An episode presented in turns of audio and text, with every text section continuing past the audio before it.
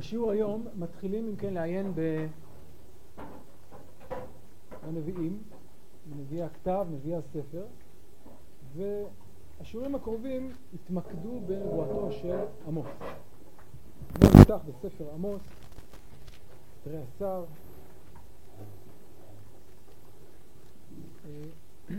למה לפתוח בעמוס? אולי נתחיל בזה. אז יש שאלה מעניינת מי הוא הנביא הראשון, נביא הכתב הראשון. ולפי חז"ל, לפי אחד המדרשים בחז"ל, מדובר בהושע, כי כתוב תחילת דיבר השם בהושע, כלומר הוא הראשון שדיבר עליו, אבל יש כמה וכמה רמזים וראיות לכך שעמוס קדם במקצת להושע. ולכן אני רוצה לפתוח את העיון שלנו בנבואת עמוס. אז נפתח באיזשהו מבוא קצר לעמוס, לתקופתו, למאורעות זמנו, ולאחר מכן נעיין בנבואתו הראשונה.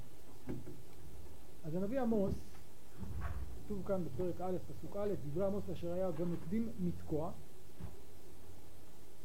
אשר חזה על ישראל בימי עוזיה מלך יהודה ובימי ירבעם בן יואש מלך ישראל שנתיים לפני הרש.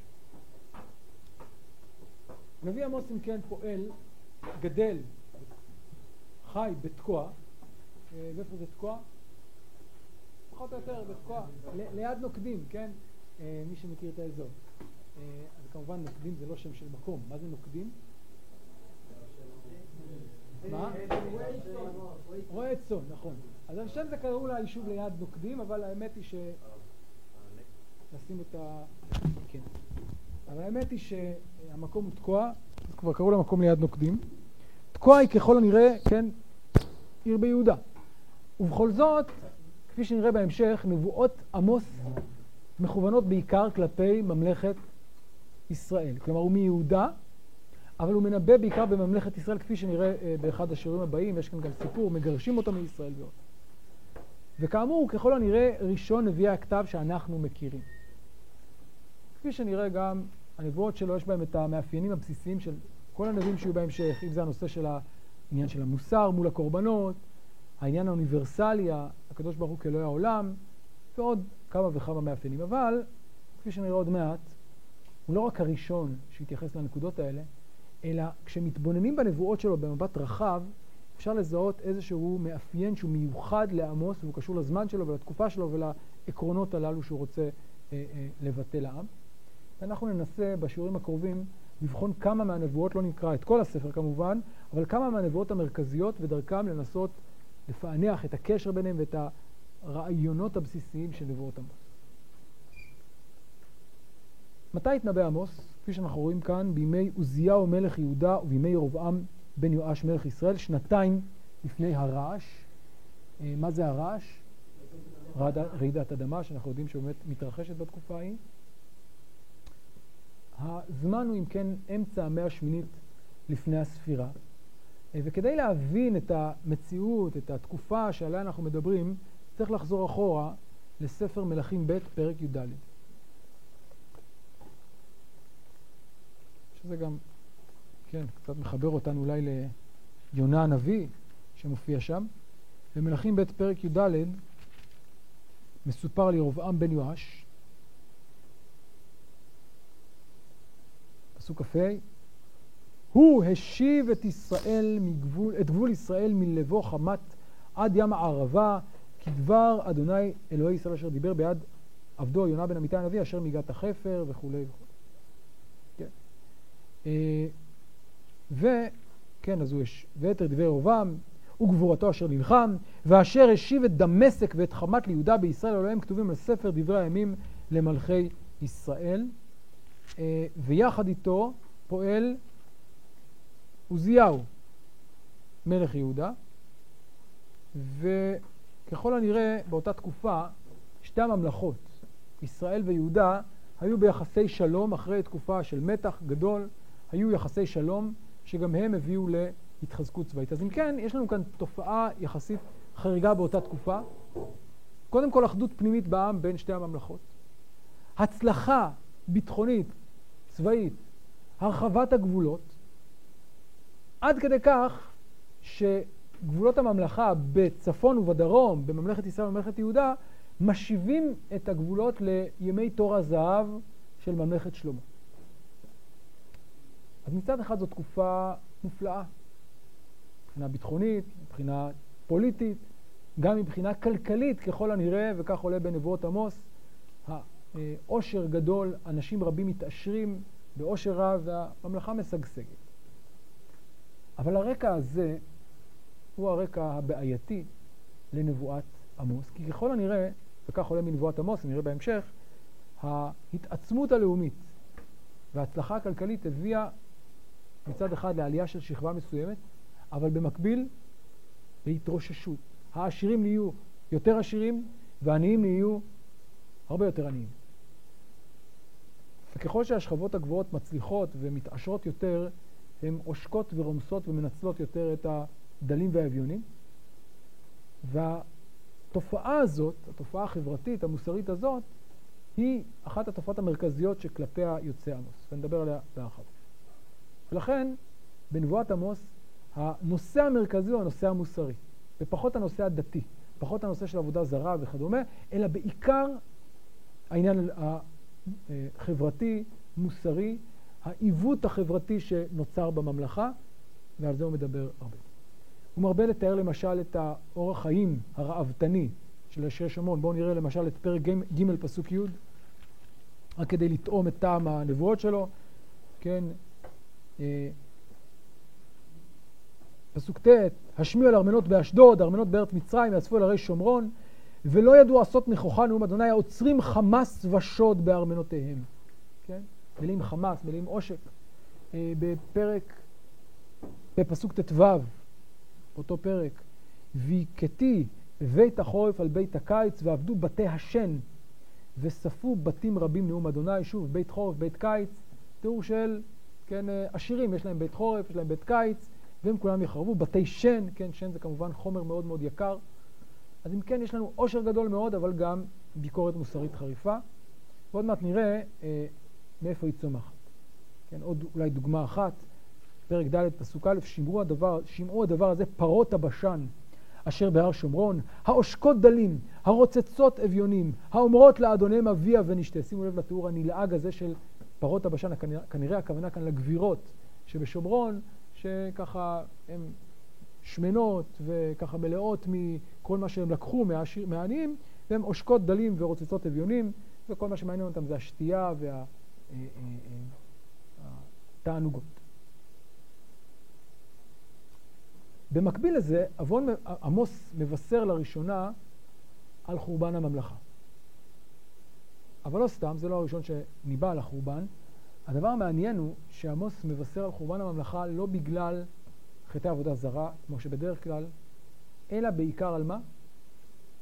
על הקלקולים המוסריים, וזה דבר יוצא דופן.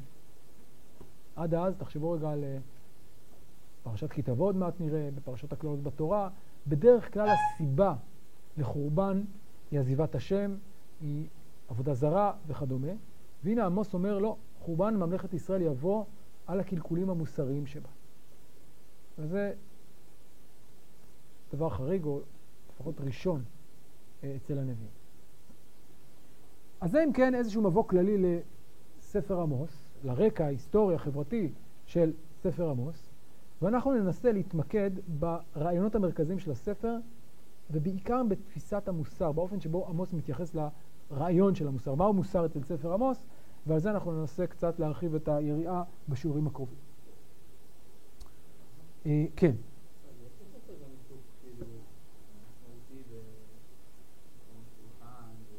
אני לא אומר שאין, אני אומר שזה לא העיקר. זה, הנושא המרכזי של הנבואה זה החטאים המוסריים.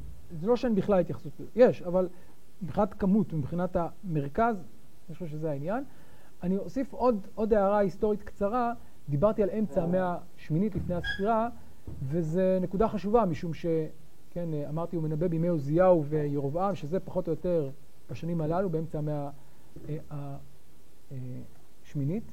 אבל הדבר החשוב הוא שהוא לא מתייחס עדיין לאשור. כלומר, כפי שדיברתי בשיעור שעבר, העלייה של ממלכת אשור היא אחד הדברים שמשפיעים באופן עמוק על המרחב כולו, אבל בעיקר על ממלכת ישראל ויהודה. אבל אצל, אצל עמוס, סליחה, עדיין אין התייחסות ישירה לאשור. השם אשור, המילה אשור, כן, הוא אומר יבוא אסון גדול, יבוא חורבן, אבל הוא עדיין לא משתמש בשם אשור, וזה אולי עוד רמז לכך שזה קצת קודם עלייתה של אשור. ועכשיו אני רוצה לחזור לתחילת הספר ולנסות, כאמור, לעיין מנקודת מבט כזאת של מוסר בפרק הראשון והשני. לא יודע אם נספיק הכל היום, אבל נראה לפחות את התמונה הכוללת. וכפי שנראה, הנבואה הזאת נבואה ארוכה, נבואה מורכבת.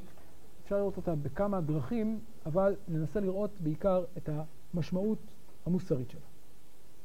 אז בואו נפתח פרק א', פסוק א', דברי עמוס אשר היה ונוגדים לתקוע, אשר חז"ל ישראל בימי עוזיה מלך יהודה ובימי רבעם בן יואש מלך ישראל שנתיים לפני הרעש, ויאמר אדוני מציון ישאג ומירושלים ייתן קולו ואבלו נאות הרועים ויבש ראש הכרמל. זו הפתיחה, הפתיחה לנבואה, אולי הנבואה הראשונה, פסוק אחד, אה, ויכול להיות שהפסוק הזה הוא קצת רומז אולי גם לרעש האדמה, אבל הפסוק הזה הוא גם מהדהד לנו בהמשך הספר, ועוד נתייחס לזה בהמשך. וכאן מגיעה הנבואה העיקרית ופותחת את הספר. כה אמר אדוני, על שלושה פשעי דמשק ועל ארבעה לא אשיבנו.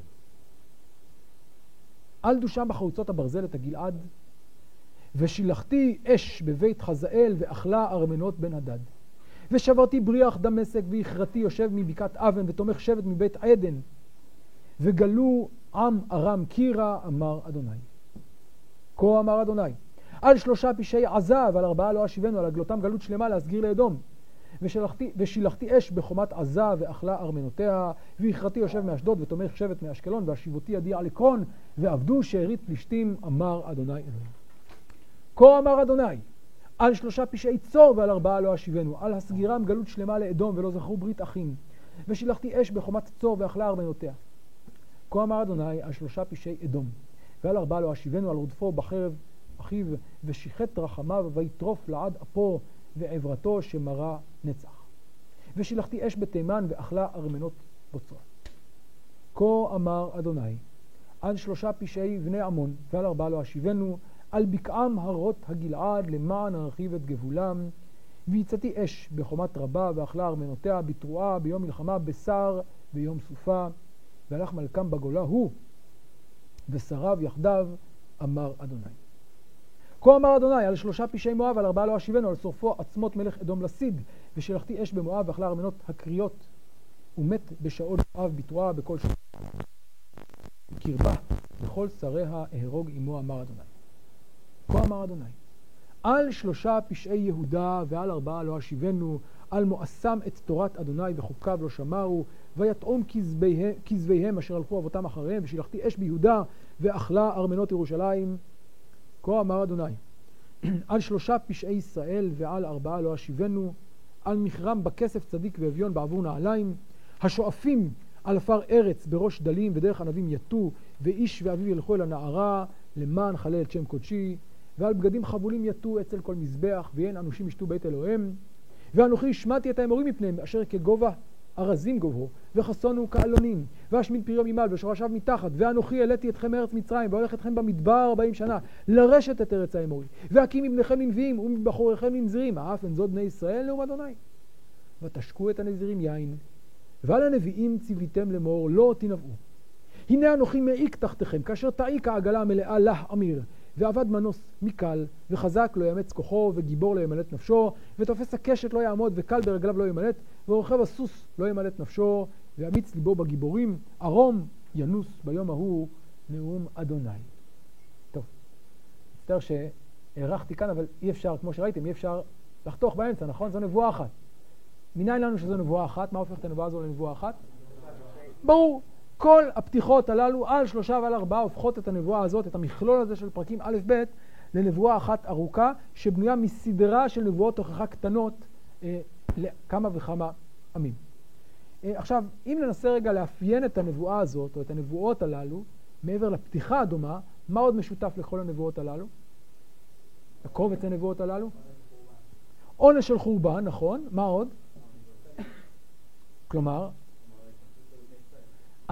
אז, אתה אומר, זה, זה באופן כללי, אבל עכשיו כל פסקה ופסקה, במה כל הפסקאות הללו דומות זו לזו? זה נכון, הנקודה הזאת.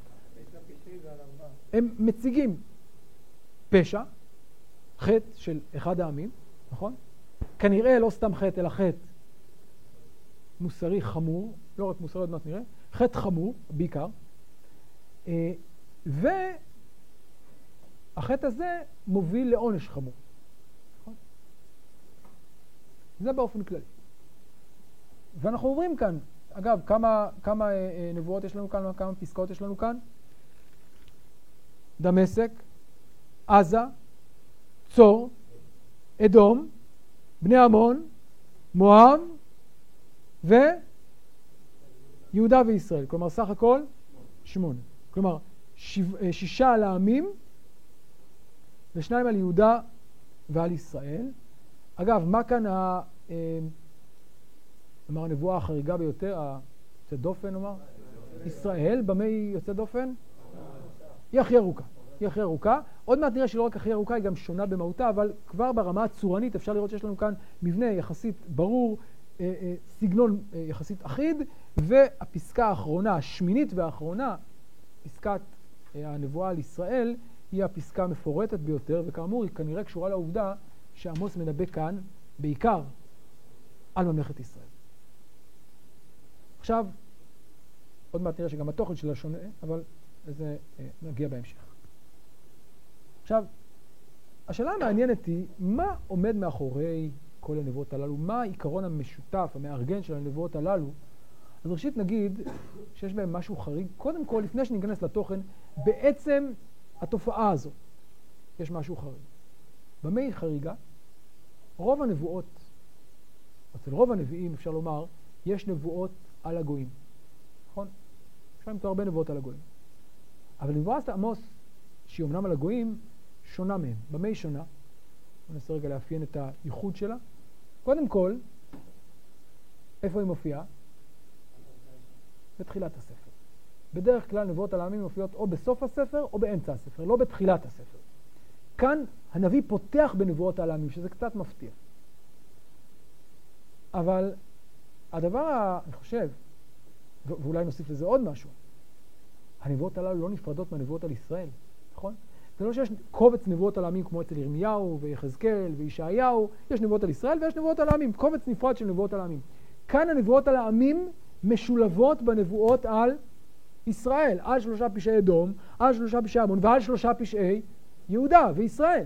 כלומר, הנבואות הללו הן משולבות, זה לא קובץ נפרד של נבואות על גויים, קובץ נפרד של נבואות על ישראל, זה הולך ביחד. אז זה עוד דבר. אבל הדבר אולי החשוב ביותר שיש לנו כאן, קשור לתוכן של הנבואות הללו. מה המשותף בתוכנן של כל, כמעט כל הנבואות הללו, בעיקר השש הראשונות? מה הנושא שלהם? על מה הם מדברים? מה? מוסרי, זה הגדרה כללית, זה נכון, בואו נהיה יותר ספציפיים. באיזה הקשרים? איזה הקשרים מוסריים?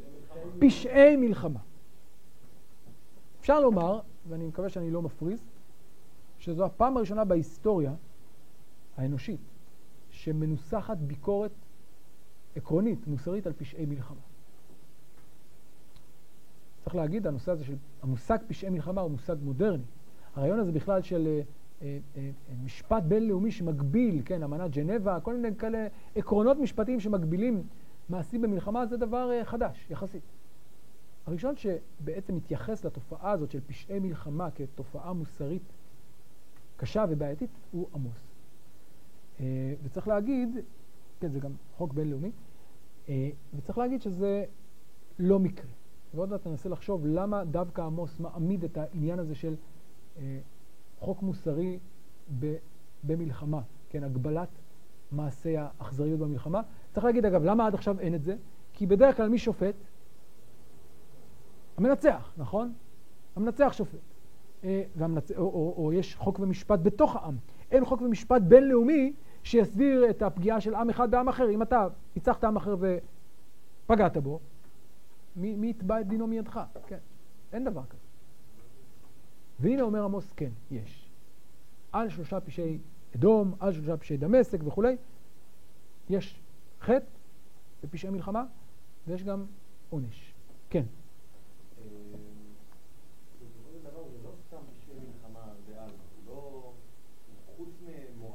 כן.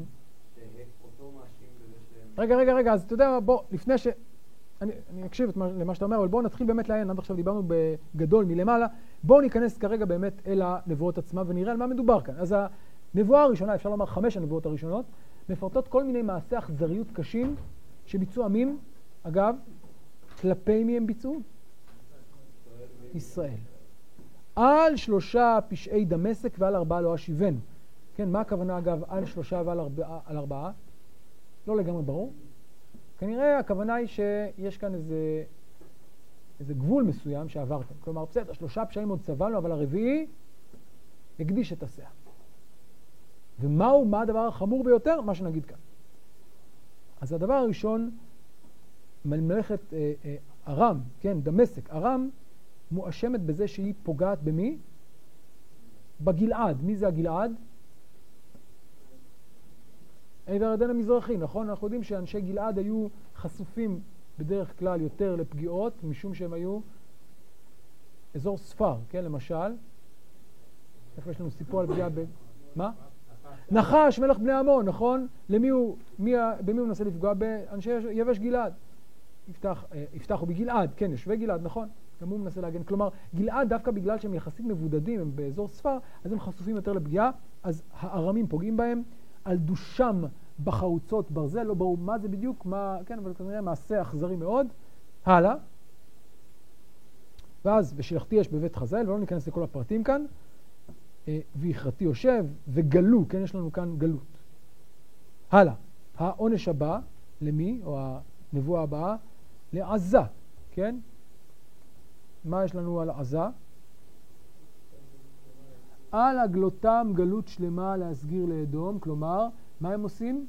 כנראה סוחרים בעבדים,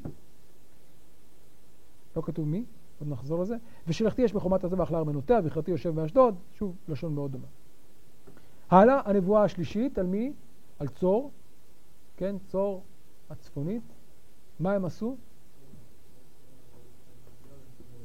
אז הם גם הסגירו, אבל מה עוד? ולא זכרו ברית אחים. מה פירוש לא זכרו ברית אחים? על איזה ברית אחים מדובר כאן? כנראה מימי דוד ושלמה. כנראה מימי דוד ושלמה, למרות שיכול להיות שמדובר על ברית אחרת, אבל יכול להיות שזאת הכוונה, אז גרם גלות שלמה להסגיר אדום, ולא זכרו ברית, ברית אחים, אז זה עוד יותר חמור מ... אה, אפשר לומר מ... אה, אה, מעזה. מה? או, שאלה מצוינת, את מי הם הגלו? אגב, גם על עזה, את מי הם הגלו? לא כתוב, לא. הם מסגירים לאדום. וגם צור מסגירים לאדום. אבל את מי הם מסגירים? לא כתוב. מההקשר אפשר לנחש על מי מדובר כאן? על ישראל, אבל זה לא כתוב. אז נזכור את הפרט הזה ונמשיך הלאה. הלאה. הנבואה הבאה על מי? על אדום עצמה. ועל מה ההאשמה של אדום? על רודפו בחרב אחיו ושיחת רחמיו. אז כאן, כאמור, ברור מי זה. מי זה אחיו? ישראל. כה אמר אחיך ישראל. מה הם עשו? רודפו בחרב אחיו ושיחת רחמיו, ויטרוף לעד אפו ועברתו שמרה, שמרה נצח. כלומר, לא ברור מה הם בדיוק עושים, אבל כנראה הם הורגים, טובחים, אבל מה החומרה היתרה של מעשי האדומים? מה? ללא הבחנה, אבל בעיקר אחיו. ומה צריך להיות כלפי אח? רחמים. לא רק שאין רחמים, ויטרוף לעד אפו. כן, האף שלו, הכעס שלו, השנאה שלו, היא נצחית. ועברתו שמרה נצח. בסדר, אתה יכול לכעוס, אתה יכול לשנוא, אבל בכזאת עוצמה, בכזו, בכזה משך, איפה אהבת האחים? אנחנו אחים עם קשרי משפחה ותיקים, איפה זה נעלם? אז אם קודם דיברנו על uh, צור, שלא היו בסדר בזה שהם שכחו את הברית המדינית, הפוליטית, כאן מדובר על אדום שלא, את ה, שלא זכרו את הקשרים המשפחתיים העמוקים. הלאה, מה קורה בנבואה החמישית? בני עמון, נכון? מה קורה עם בני עמון? מה הם עושים? שוב, חוזרים לאן? לגלעד. שוב, דיברנו על נחש העמוני, נכון שהוא בזמנו פגע. עכשיו בני עמון, ומה הם עושים? מעשה אה, מזעזע ואכזרי מאוד, בקעם הרות הגלעד. כנראה מה הכוונה? נשים הרות, כלומר פגיעה בנשים בהיריון, בקיעת הקרסם. למען נרחיב את גבולם, יש גם פירושים אחרים, אבל כרגע נעזוב את זה. למען נרחיב את גבולם היו מוכנים לעשות מעשי אה, זוועה, אגב, שהיו אה, נפוצים מאז ועד היום. לצערנו יש במאה ה-20 סיפורים נוראים ואיומים אה, לא פחות על מעשים כאלה בעת מלחמה.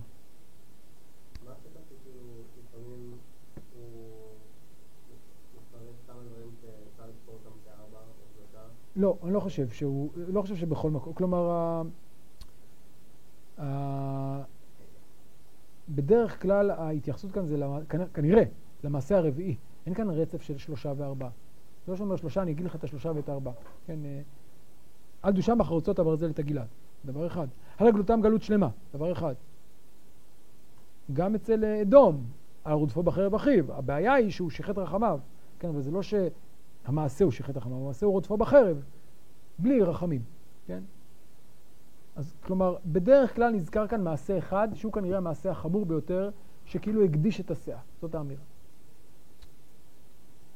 טוב, אז אם כן, ראינו את חמש הנבואות הראשונות על העמים שסביב לישראל, ראינו את המעשים הקשים שלהם, ועכשיו אנחנו מגיעים לנבואה השישית, ובואו נשים לב מה, משות... מה מיוחד, מה יוצא דופן בנבואה השישית על מואב.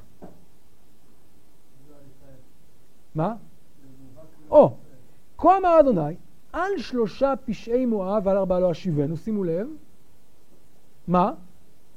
על שורפו עצמות מלך אדום לסיד. אדום היא השכנה הדרומית. כן? אז מה עושים המואבים לאדומים? שורפים את עצמות מלך מואב. אה, סליחה, שורפים את עצמות מלך אדום.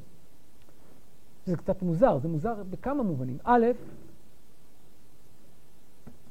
מה אכפת לי מה עשו מואב לאדום? כלומר, איך זה קשור לעניינים? שנית, מה אנחנו יודעים על אדום? איפה ראינו את אדום? מה הם עשו האדומים? עינו אותנו, רדפו בחרב אחיו, שיחת רחמיו. אפשר להגיד מגיע להם. מה עוד, מש... מה עוד יוצא דופן, חריג?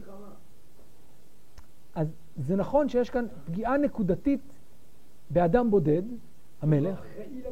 שהוא גם, כן, זה סוג של התעללות בגופה, כן? זה התעללות בגופה. אני לא יודע אם זה לא פשע מלחמה במובן שזה לא כמותית, אה, בזה, אבל, אבל זה כנראה כן במהלך המלחמה אה, מעשה חמור. אגב, זה מעניין שהתורה עצמה אומרת לנו בספר דברים, נכון? אה, לא תלין נבלתו על עץ. נכון? קראנו? לא תלין נבלתו על עץ, כי קרבות תקברנו. וגם בספר יהושע אנחנו יודעים שמלכי כנען, גם אחרי שהורגים אותם, מביאים אותם לקבורה, אז שרפת הגוף זה מעשה קשה בתודעה של ימי קדם, כי זה בעצם סוג של אה, לא רק הריגה, אלא כאילו אתה מונע ממנו, אה, כן, קבורה, אתה מונע אולי את העולם הבא שלו או משהו כזה, כלומר זה, זה מעשה שנתפס כמעשה נורא, גם, לא רק אצל ישראל, גם בעמים שסביבה. אבל הבעיה העיקרית כאמור, שעברנו כאן ממה עשו העמים לנו, למה עושים העמים בינם לבין עצמם, ויותר מזה, לעם שאנחנו לא כל כך, אה, איך נאמר, אין לנו הרבה סימפתיה כלפיו, עם שעשה לנו דברים גורמים ואיומים. מה קורה פה? למה הנבואה השישית הזאת עוברת? אז אני חושב שהנבואה הזאת לא במקרה נמצאת כאן במקום השישי, כי מה נמצא אחריה? שתי הנבואות על יהודה וישראל שהן בוודאי שונות. שימו לב במה שונות נבואות יהודה וישראל, הנבואות על יהודה וישראל. הם לא מדברים על פשעי מלחמה, ובכלל לא מדברים על יחסי חוץ, אלא על מה? על מעשים פנימיים. אז זה בוודאי לא ברור מה עושים כאן ה, אה, ה, כן, הנבואות האלה, מה הן עושות כאן, איך הן קשורות. אז אם כן, זו השאלה הבסיסית שצריך לשאול כאן ולהציב בדיון שלנו, מה תפקיד שש הנבואות הללו? כלומר, כל נבואה ונבואה בפני עצמה היא ברורה. השאלה היא לא על נבואה ספציפית, אלא על הקובץ כקובץ. ברור שהקובץ הזה הוא קובץ אחד, ברור שיש כאן רצף של נבואות שיש ביניהם מהלך מסוים. אבל השאלה היא מהו? או במילים אחרות ננסח את זה בצורה אחרת. מה תפקיד שש הנבואות הללו בתוך הקובץ, וכיצד הן קשורות לשתי הנבואות הבאות, שבע ושמונה? לכאורה, מעבר לסגנון, אין שום קשר ביניהם. אז למה הם מופיעים ביחד? למה הם מעוצבים כנבואה אחת כקובץ אחד? זאת השאלה היסודית שאני רוצה אה, להעלות כאן, ובעיקר איך זה קשור לנבואה השמינית והאחרונה על ישראל. זאת השאלה היסודית שצריך לשאול כאן. אה, מה אתם אומרים? מה דעתכם? למה הנבואות הללו מופיעות כהקדמה לשתי הנבואות האחרונות? מכין את הקרקע. אז, או, זאת השאלה, איך זה מכין את הקרקע? הם שומעים על העמים, ואז אומרים, הם מתלהבים, הם רוצים לשמוע, כי לא מביאים לעמים. או. ואז הוא בא ומנחית עליהם. יפה, יפה. אז יש באמת, אה, אה, כן, מי שפרש כך באמת, שיש אה, כאן איזושהי אסטרטגיה. כן, הנביאים הם לא רק נביאים שאומרים נבואות, הם גם צריכים שמישהו יקשיב לנבואות, הם גם רטוריקנים. ואם הם רטוריקנים, מה הם צריכים לעשות? למשוך את אוזנם של השומעים. אגב, איפה עוד מצאנו תרגיל דומה של נביאים? כן, נכון, אבל זה תרגיל אה, שנועד למשוך את המאזינים, ואז... כבשת הרש, זו דוגמה מצוינת, עוד נחזור אליה. מה עוד? מה? כלב בן יפונה זה, זה נכון, זה בדיוק אותה אסטרטגיה, כן? אה, וכי זאת בלבד עשה לנו בן עמרם. כן, כן, מה? הוצא אותנו ממצרים וכולי וכולי, כן.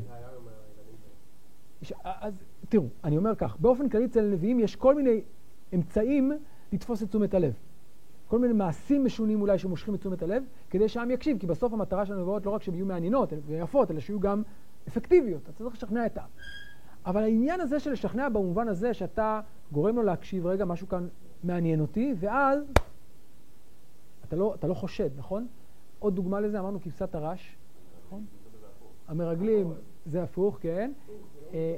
אה, אה, רטוריקה, במובן הזה אפשר אולי לראות את למשל הכרם, כן? למשל הכרם, תשמעו, יש לי סיפור, הכרם שלי, כן, כרם היה לי ידידי, מה אתם אומרים? שפטונה ביני ובין כרמי, ואז פתאום מה הם מבינים? שזה כלפיהם. אה, אבל כבר, הם, הם כבר שם, הם כבר נמשכו. כלומר, יש, אפשר לומר איזה, איזה, איזה שיטה כזאת, רטורית, אסטרטגיה כזאת, שאומרת כדי שאנשים יקשיבו, אתה לא אומר להם ישר, תתביישו לכם, מי ירצה להקשיב לנבואת תוכחה? אתה בהתחלה לא מגלה מה המטרה. לאט לאט הם מתקרבים, מקשיבים, ואז בום, נוחת את המכה. יותר מזה, נגיד שכאן הוא לא רק רוצה להסוות את המטרה שלו, אלא איך הוא מושך אותם? אמרתם את זה נכון? איך הוא מושך? מה הוא אומר להם? על שלושה פשעי דמשק. מה עשו דמשק? דושם בחרוצות הברזל את הגלעד. מה כולם אומרים? כן, מגיע להם, רשעים. על שלושה פשעי עזה. מה הם עשו? גלות שלמה. כן, רשעים ארורים, יימח שמם. על שלושה פשעי צור, בוודאי. בני עמון, נורא ואיום. ואז פתאום, על שלושה פשעי מואב. מה הם עשו? שורפם עצמות מלך אדום, טוב. על שלושה פשעי יהודה. על שלושה פשעי ישראל, בום. כן, אבל אנחנו כבר שם, כן? אז אפשר לומר שיש כאן איזה ניסיון ללכוד את תשומת הלב של השומעים לדבר שהם רוצים לשמוע, כן? תמיד טוב לשמוע שהאויבים שלך יענשו על זה שהם פגעו בך, אבל זה לא מספיק. בסוף הוא לוקח את הביקורת ובמקום להפנות אותה כלפי חוץ, הוא מפנה אותה כלפי פנים. וכמובן, הנבואה השמינית והאחרונה היא הנבואה העיקרית והמפורטת ביותר, כי היא מכוונת לקהל השומעים בממלכת ישראל. רגע, רק עוד שנייה, עוד נשלים, ואז מה הקשר מבחינת התוכן בין הנבואות? אז אפשר להגיד שיש כאן איזה קל וחומר, כן? פג, פגיעה בחלשים, כן? שם יש פגיעה בחלשים, כאן יש פגיעה בחלשים, בסדר, אוקיי. זו אפשרות נכונה ויפה, אבל האם יש אפשרות נוספת להבין קצת יותר עמוקה, להבין את האסטרטגיה הזאת? כן.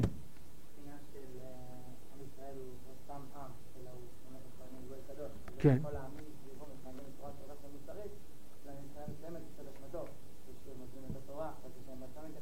זה כבר, אתה אומר, אה, זה נראה לי קצת אשמה רחוקה מדי, כלומר להגיד, אתם אשמים שאתם לא לימדתם תורה להמונים ולמואבים, הם פגעו בנו, איך הם ילמדו מאיתנו תורה? שוב, לא, לא עד כדי כך, אבל אל תצטרכו להיות עם ישראל ולהיות אלה שמתקנים את העולם, אם אתם בעצמכם... אוקיי, אז זו נקודה שאני רוצה בדיוק קצת לחדד אותה. הנושא של עם ישראל כעם סגולה, נושא שמאוד מטריד את עמוס, נראה את זה עוד מעט, איך הוא מפרש את המושג של עם סגולה. אבל אני רוצה רגע להציע כיוון כן. כן לא, רטוריקה זה לא במובן של רק משהו שהוא חיצוני, יש לו גם ערך. אבל למה זה מופיע כאן כמבוא, נקרא לזה, לנבואה האחרונה? לא כי אין לזה ערך כשלעצמו, אלא כי זה גם נבואה בעלת ערך, אבל בעיקר התפקיד שלה כאן, בהקשר הזה, הוא למשוך אותם לקראת העניין הבא. אבל אני מסכים, אתה צודק, זה לא נבואה שהיא עצמאית.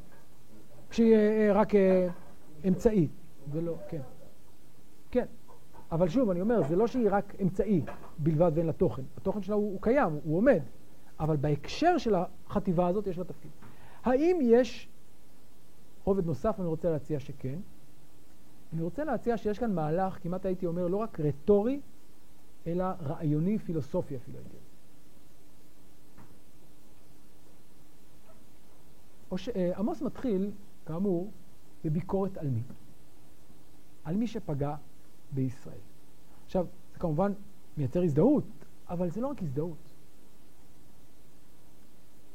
בעקבות ההזדהות הזאת, נאמר כך, ואני חושב שמכאן צומח בכלל רעיון המוסר, מוסר אף פעם לא צומח מתודעה מופשטת.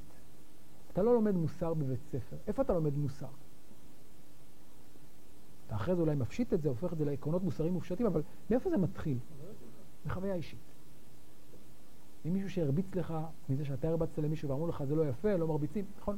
משם זה מתחיל, ואז אתה יכול להפשיט מתי, ואז, כן, אה, אה, מה ששמנו לך אל תעשה לחברך, ואהבת לך כמוך וכולי, אבל זה מתחיל קודם כל, וזו נקודה חשובה ועמוקה, מוסר לא מתחיל בעולם מופשט, אולי במחלקות לפילוסופיה, אבל לא בעולם האנושי הקונקרטי. התובנות הפילוסופיות העמוקות על מוסר צומחות קודם כל מחוויה אנושית. אגב, גם הרבה פילוסופים מבינים את הדבר הזה. הרבה דיונים פילוסופיים בפילוסופיה של המוסר מתחילים קודם כל מכל מיני מקרים, מאינטואיציות מוסריות שאנחנו מנסים לאפיין אותן. משהו כזה קורה כאן. על שלושה פשעי דמשק. כולם זוכרים מה דמשק עשו לנו, נכון? מה דעתכם על דמשק? התחושה הזאת שמישהו פגע בי, תחושה שכמעט הייתי אומר צרובה בבשר, היא באופן אינטואיטיבי נתפסת כפשע. למה זה פשע? כי אני מרגיש אותו, אני מרגיש, אני חווה את העוול. אני רואה שזה מעשה לא מוסרי מבחינה, כן, ההצדקה שלו, אין לו הצדקה. אז אני אומר, כן, מגיע להם. על שלושה פשעי דמשק, על שלושה פשעי עזה, אה, עזה, על שלושה פשעי צור, לא זכו ברית אחים, איזה בוגדנות,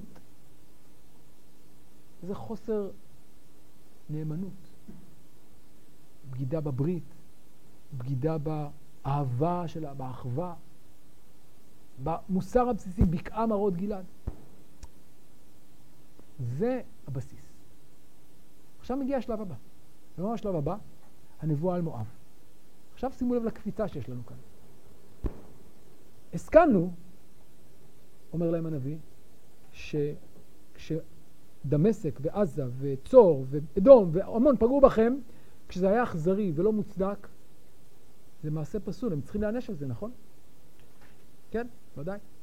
עכשיו, מה קורה אם מואב עושים מעשה דומה כלפי מלך אדום? אם אתם עקביים, אז מה צריכים להגיד? כן? נכון, הוא לא פוגע בכם. אבל זה לא משנה. אם זה דבר פסול מוסרית, הוא פסול גם כשאדום עושים את זה, אה, שמואב עושים את זה, סליחה, לאדום. אז הגינוי הוא כלפי, לא הפגיעה בנו, אלא כלפי עצם פשע המלחמה. וזה שהוא מנסח את זה באותה צורה, אומר, זה לא משנה כרגע אם זה בכם או במישהו אחר, זה המעשה כשלעצמו.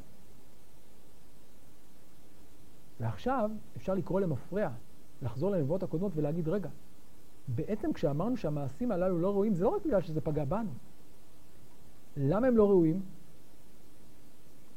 מעצם המעשה. במילים אחרות, הבעיה היא לא במושא הפשע, ישראל, אלא בעצם המעשה. עצם המעשה שמפר את הכללים המוסריים הבלתי כתובים בין העמים גם בזמן המלחמה.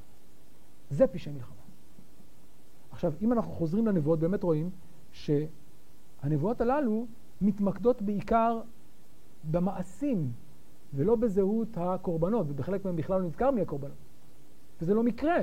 כי מה עמוס רוצה להגיד להם, גם אם הוא עדיין רומז לזה, ולא אומר את זה בפירוש, שזה פחות משנה מי עשה למי, זה יותר משנה מה עשה ולמה.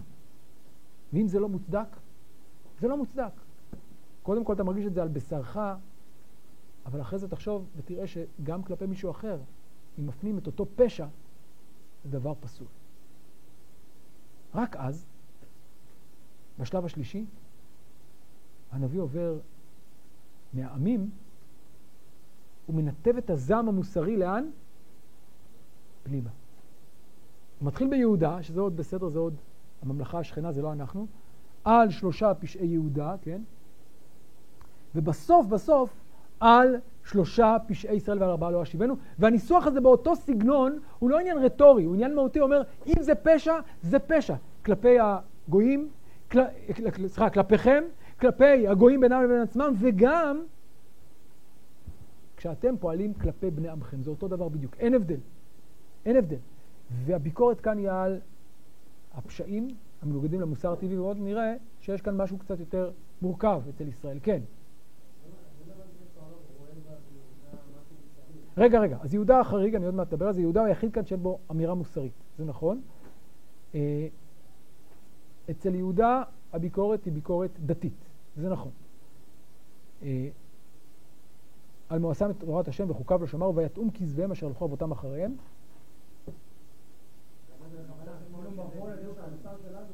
רגע, רגע, רגע, רגע, שנייה, שנייה, נכון. מה בעצם אומר כאן עמוס כשהוא מגיע ליהודה? אז יש לנו כאן שתי הקדמות. הקדמה אחת הייתה הקדמה מוסרית. פשעי מלחמה שהם החוקים הלא כתובים בין העמים. עכשיו הוא עובר ליהודה, אומר, רגע, רגע, רגע, ליהודה יש עוד משהו, מה יש להם? על מה אפשר לבקר אותם? לא רק על פשעי מלחמה או על פשעים לא מוסריים, אלא על מה? על בגידה בהשם, על ביקורת דתית, על זה שהם מואסים את תורת השם. ועכשיו אני מגיע לישראל, ומה קורה אצל ישראל עכשיו? שילוב. גם ביקורת דתית וגם ביקורת מוסרית.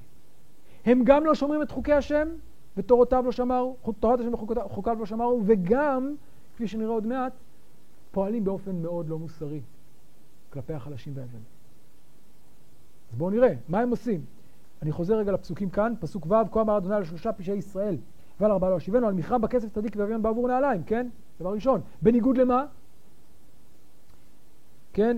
אה, אה, השואפים על עפר ארץ בראש דלים ודרך הנביאים יטו, ואיש ואביו ילכו אל הנערה, ועל בגדים חבולים יטו, כן? יש לנו איסור, נכון?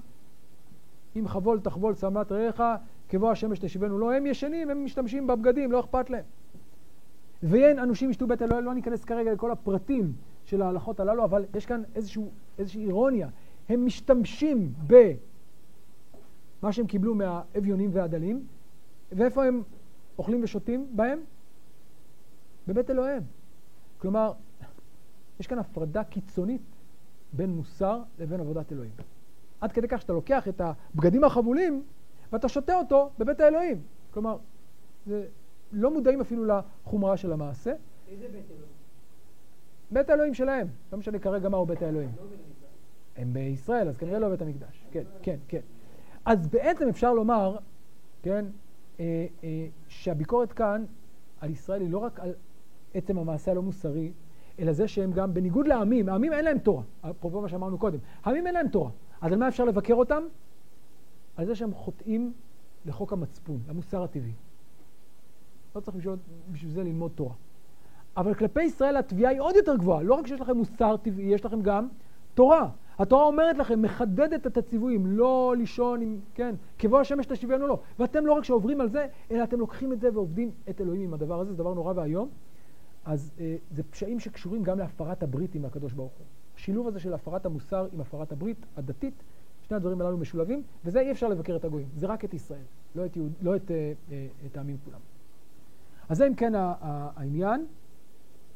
אה, ואיש ואביו, אגב, יש כאן משהו אחד חריג, שלכאורה לא קשור לעניין המוסרי, ואיש ואביו ילכו לנערה למען חלל את שם קודשי, אז שאלה בדיוק מה מדובר כאן, לא נקרא בזה כרגע, זו שאלה מעניינת על איזה בדיוק איסור יש פה. יש כאלה שאומרים שמדובר על נערה שנוצלה, כן, שניצלו אותה, שאביה ניצל אותה וכולי, אבל נעזוב את זה כרגע. על כל פנים יש כאן ביקורת חריפה שמשלבת את שני ההיבטים הללו. ו, אה, וכאן אני רוצה לסיים בנקודה אחרונה. יש אולי קשר נוסף בין פשעי הגויים לפשעים של ישראל, וכאן אני רוצה לחזור לנקודה, לפסוק אחד שהזכרתי קודם. כן? על מכרם בכסף צדיק והביאם בעבור נעליים. מה זה על מכרם בכסף צדיק ואביון בעבור נעליים? על מה הביקורת כאן?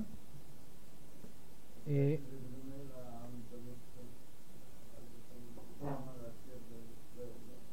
או, איפה ראינו דבר דומה?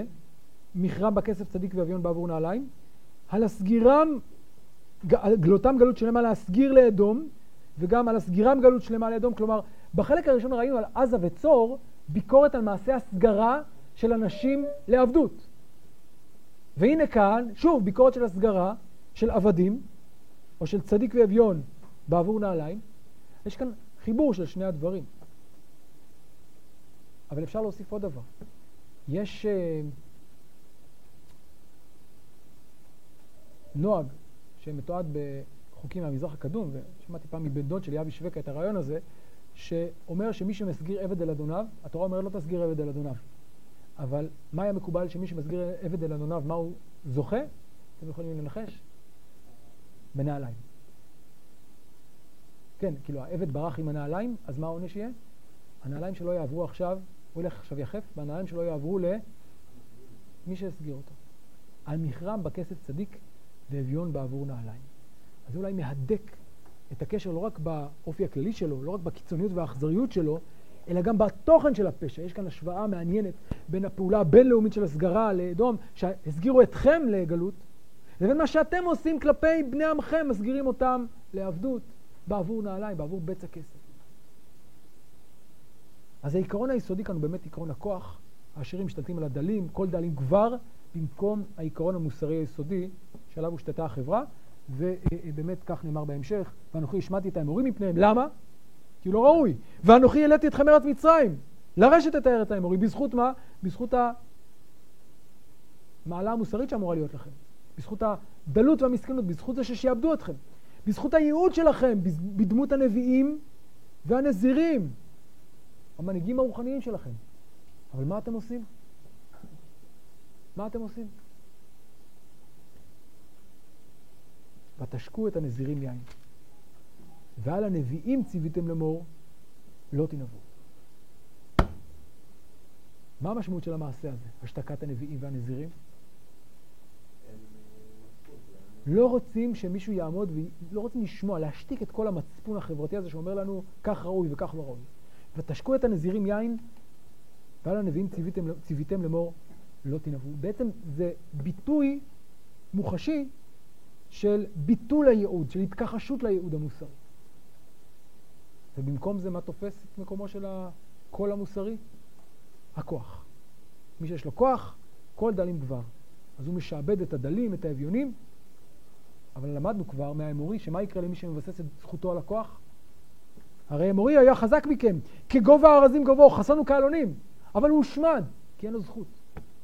אין כאן פריבילגיה. מה שקרה לאמורי, אומר להם עמוס, עלול לקרות בדיוק באותו אופן גם לכם.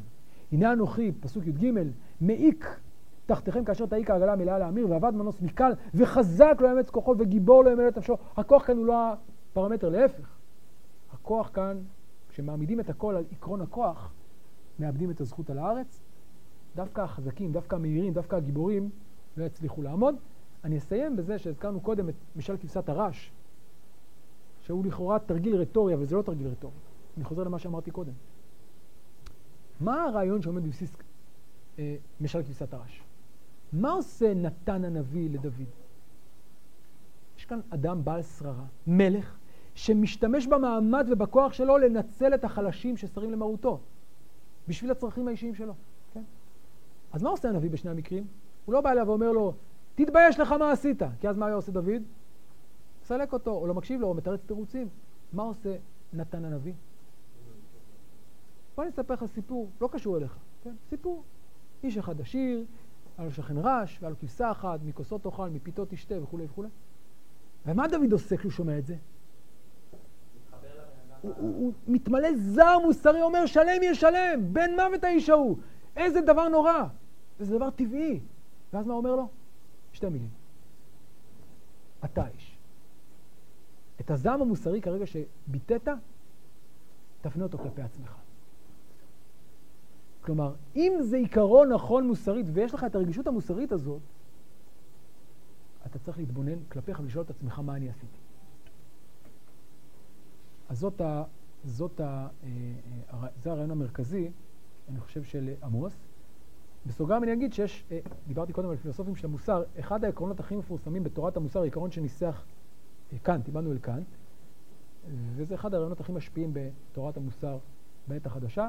יש לו, הניסוח שלו הוא כזה בתרגום לעברית, עשה מעשיך רק לפי אותו הכלל המעשי, אשר בקבלך אותו תוכל לרצות כי גם כן, גם כן כי יהיה לחוק כללי. כלומר, מה ההגדרה של מעשה מוסרי? אם אתה יכול להכליל אותו. לא אסור להרביץ לי, כן, זה לא חוק מוסרי. אסור לפגוע בי זה לא חוק מוסרי. מהו חוק מוסרי? אם אפשר להכליל את זה. אסור לאדם להרביץ לאדם אחר אם אין לו סיבה. כן. זה בדיוק המהלך שיש לנו כאן. כמובן יש הבדל, אה, אה, כמה וכמה הבדלים כאן, אה, אה, אבל העיקרון הזה, העיקרון שאומר בואו ניקח את הזעם המוסרי שנמצא כאן ונפנה אותו כלפי האדם עצמו, זה העיקרון שמכונן כאן אה, עמוס, וזה העיקרון היסודי של פשעי המלחמה שהוא לראשונה מבטא כאן. אבל כפי שאמרתי, זה רק חלק אחד מהנבואה שלו, וכפי שנראה זה קשור למהלך יותר רחב, בעזרת השם בשיעור הבא נרחיב את הדברים.